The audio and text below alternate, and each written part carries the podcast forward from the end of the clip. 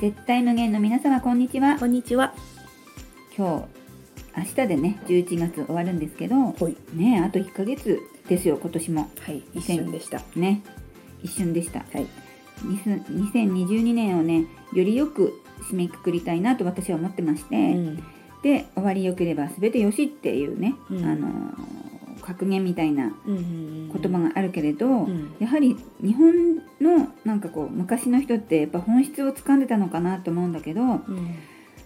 前に多分何ヶ月か前かのラジオでも言ってたと思うんですけど秋音がねうん。最後本当に自分を好きだとかもう自分は今パーフェクトだって思えれば過去の自分も全部こうパーフェクトになるみたいな話してたことあったと思うのね、うん。だからこの終わり良ければ全てよしって波動的にもまさしく合ってるよね、うん。ね。だからうん昔の人やっぱすごいなってなんか改めて思ったんだけど、うんあと1ヶ月大事に生きて今年はあの良かったって思えるようにしていきたいなと思ってるよっちゃんでした。うん。うん。はい。そうね。格言を作った人がその時はさ、うん。うんと大変なこともあったけど、うん終わりが良ければいいよねみたいな、うん。そういうこと？そうそうそう。ん。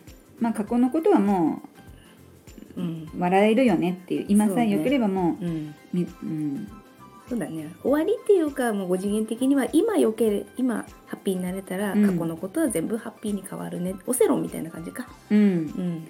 うんまあ確かに終わりって別に終わりじゃなくて、今だよね。今だね。良ければうん。全てよしっていうことね、今です。今今。はい。では本日も、はい。えー、5次元放送局、はい。心が軽くなるラジオ始めます。はーい。はい。では今月あの巷の噂を5次元視点で考察月間っていうことではい。あのやってきましたけれどうも、ん。今日はまとめでいきたいと思います。はい。はい。一応タイトルちょっと言ってみますと1週目が11月1日11日とかねうん。8月8日とかの泥目の日にエネルギーがたくさん降り注ぐ説うん。を分析しました。はい。で2週目は2012年に12年に何が起きたか、素朴なスピリチュアル的疑問っていうことでちょっと紐解いてみました。うん。3週目が二極化がどんどん進んで列車に乗り換えられなくなる説について解説してもらいました。うんあとは4週目チャネラーの言ってることが違う現象はなぜ起きるかっていうことでね見てきました、うん。まあ、全部振り返ったところで私がこう思ったことなんですけど、うん。実は私もそこに前いてうん。そういうの信じてる時ってこう依存してるんだなって思ったわけですよ。うん。その時の自分がねあやっぱり依存してたなもうしんしん信じちゃってもうその人がそのブログとか動画でこうだって言えばそういう気持ちになってこうじゃないって言えばそういう気持ちになってなんかその情報に自分の気持ちとかがすごくこう振り回されてたなって思っていてうんで依存してる真っ最中の時ってそういうのにやっぱ気づかないんですよね。なんかこうそうじゃないんじゃないって言われてもまああなたはそうかもしんないけどでもこっちの方が真実なのよ。私はその真実を知ってるのよみたいななんかね気持ちがあったなっていうのが今の自分から見ると見えてきたんですよね。ううんん、でよくほら依存とか比較がね、あのー苦しみの原因だったりするよねってよく言うじゃないですか、うん。だからその依存に入ってたのを今ね改めて振り返ってみました私としてはね、うんうんうん。そこ注意必要だよね。そうだね。うん。うん、噂、うん、巷の噂はねみんなみんなじゃないかもしれないけど言ってるから耳に入っちゃうんだよね。そういうこっちの情報が正しい、うん。あっちが嘘だみたいな、うん、た聞こえやすいっていうかね。ん、そうだうね、ん、それを振り返りましたね。振り返ったので、いい経験でした、ありがとうございます、ううんん。あきれいのとこにもそういうなんか質問とかあの聞きたいことあるんだけどっていう人も結構来るんじゃない？うん、この間ねああなるほどと思ったのが、うん。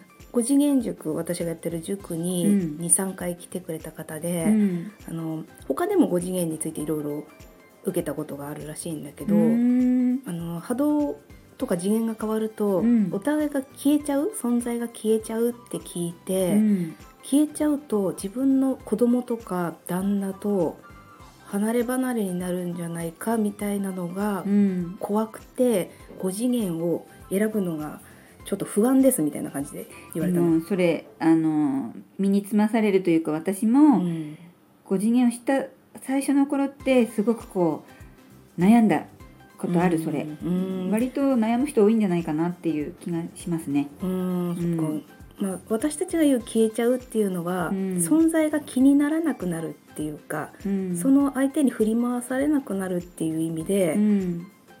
言ってるんだけどやっぱりうん、パツッとこう消滅みたいな感じにで受け止めちゃったっていうことなのかしらね。なのかな？と、思ってでもその自分が5次元に共振したら、うん。家族なんか特にいつも目に見えてるものだから、うん。自分の5次元仕様の家族になって出てくるのね。なるほどね。うん。なのでそこは心配しなくていいかなと。うん。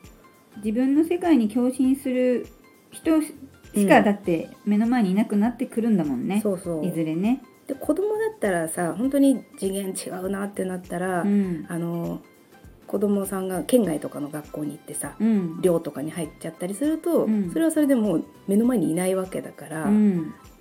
まあ、消えるっていうのと同じになるんだよね。うん。旦那さんが単身赴任になったりとかさ。う、ん。うん、で旦那さんもその軽い仕様になって実は戻ってくる可能性もあるのね。そうか、うん。なんか消えるってなると、うん。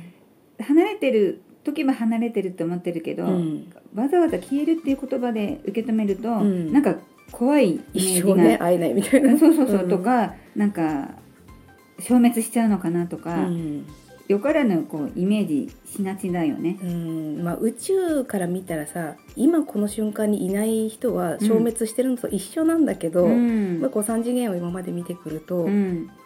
そんなわけないじゃんってなるよね。そうそうさっきまでいたしってなる。そうそう、うん。だけどねそこはね、うんマジックみたいだね。宇宙視点とやっぱそうね。3次元視点,、視点のうん。ちょっとこうマジックっていうかトリックっていうか本当に同じことだけど、ん。やっぱ立ってるところが違うとそれだけ違うんだね、なんかこうか感じ方？そう。あのお友達も消えるっては言うんだけどやっぱ話が合わなくなるとうん。連絡取らなくなって合わなくなるでしょ？約束しなくなるでしょ？しょっちゅうしょっちゅうお茶してた友達と、うん。なんか月1になって、うん。半年に1回になって、うん。なんか最近ちょっと合わなくなったなっていう人確かにいるもんね。それはもうね消えたと一緒よ。うん、うん。あえて自分からさ連絡取らないとさうん。出てこなくなるじゃん。うん。うん。そういうことです消えるっていうのは意識が向かなくなる、うん。話が合わなくなるうん。ということですね。なんか本当にこう消滅しちゃうとか、うん。そういう怖いものじゃなくて、うん、ただ合わなくなる。そう、ね、うん、まあ、へ違う言葉で言うとこう疎遠になるっていうのかな。あんまり疎遠っていう言葉自体はうん。いいイメージないかもしれないけど、うん。ね合わなくなって最近なんか会ってないなっていう人やっぱり皆さんね一人二人はいると思うんですけど、うん。まあ、そういう風になっていくよと。そう5次元とかねもう知り始めちゃったら多うん。分一瞬ね周りがガラッと変わっちゃうの、うん。総入れ替えみたいな、うんうん。うん。それをね怖いって感じる方もいるから、うん。もうそこは手放しで次回に期待してほしいかな。これから軽いお友達が増えてくんだわって、うん。うん。まあでも怖いって思っちゃうのもちょっと理解できるよね。うん、やっぱそこも執着が生まれるんだよね、うん、15年間お友達だったのにうんそんな離れるなんて、ね、毎回その子のさ悪口とか言ってたはずなのにさ 消えるとなると惜しくなんだよね、うん、うん。そこはすっぱり、そうだね、うん。そこが一つのこうハードル。うん。やっぱみんなそこを乗り越えてるとこ人多いと思うね。5次元に向かっていく人っていうのは。あのこんなこと言ったらお友達離れちゃうってよく聞くんだけどさ、あうん。の5次元の話をどんどん理解していくと、うん。ね避けられちゃう惹かれちゃうっていうけど、しょうがないよだって。違う次元の話してんだもん。うん、やっぱりね楽しい話できる人はどんどん近づいていくし、うん。話がちょっとこう話題が変わってきたなと思ったらうん。合わなくなっていくのは普通なことだよね。うん。野球とかサッカーとかだったら別に違和感ないけど、うん。こう離れていってもあなたは野球好きなのね私はサッカー好きなのねで分かりやすいけどその5次元だと意外とこう別れるのにこう抵抗がある人もいたんだけど、うん。まあ同じかなっていう気がするね。その好みの違い。そう。3次元も好き5次元もいいし野球でもいいしサッカーでもいいし、ね、自分が好きだったらもうそれで全然 OK っていうところかな。うん、で本当に必要な、ね、うん人は必ず自分と同じ層になって戻ってくるのうで、ん。そこは大丈夫です。そっか戻ってくるっていうことも十分あるっていうふうに思ってればちょっと安心だね。うん。うん、もう二度と会えないと思っちゃうから、ん。なんか怖いっうんて思っちゃうかもしれないね。うんじゃあそれをねあの今月その月間でやってきましたけど、軽くなったでしょうかね。うんトータル5次元に一緒に行けたらいいなと私としては思ってます。はい、うん、今日も、えー、5次元放送局心が軽くなるラジオ聞いていただいてありがとうございます。何かしらね皆さんの気持ちがあなるほどなっていうヒントになったらいいなと思っております。ではまた来週お会いしましょう。パーソナリティはアキネートよっちゃんでした。さよなら。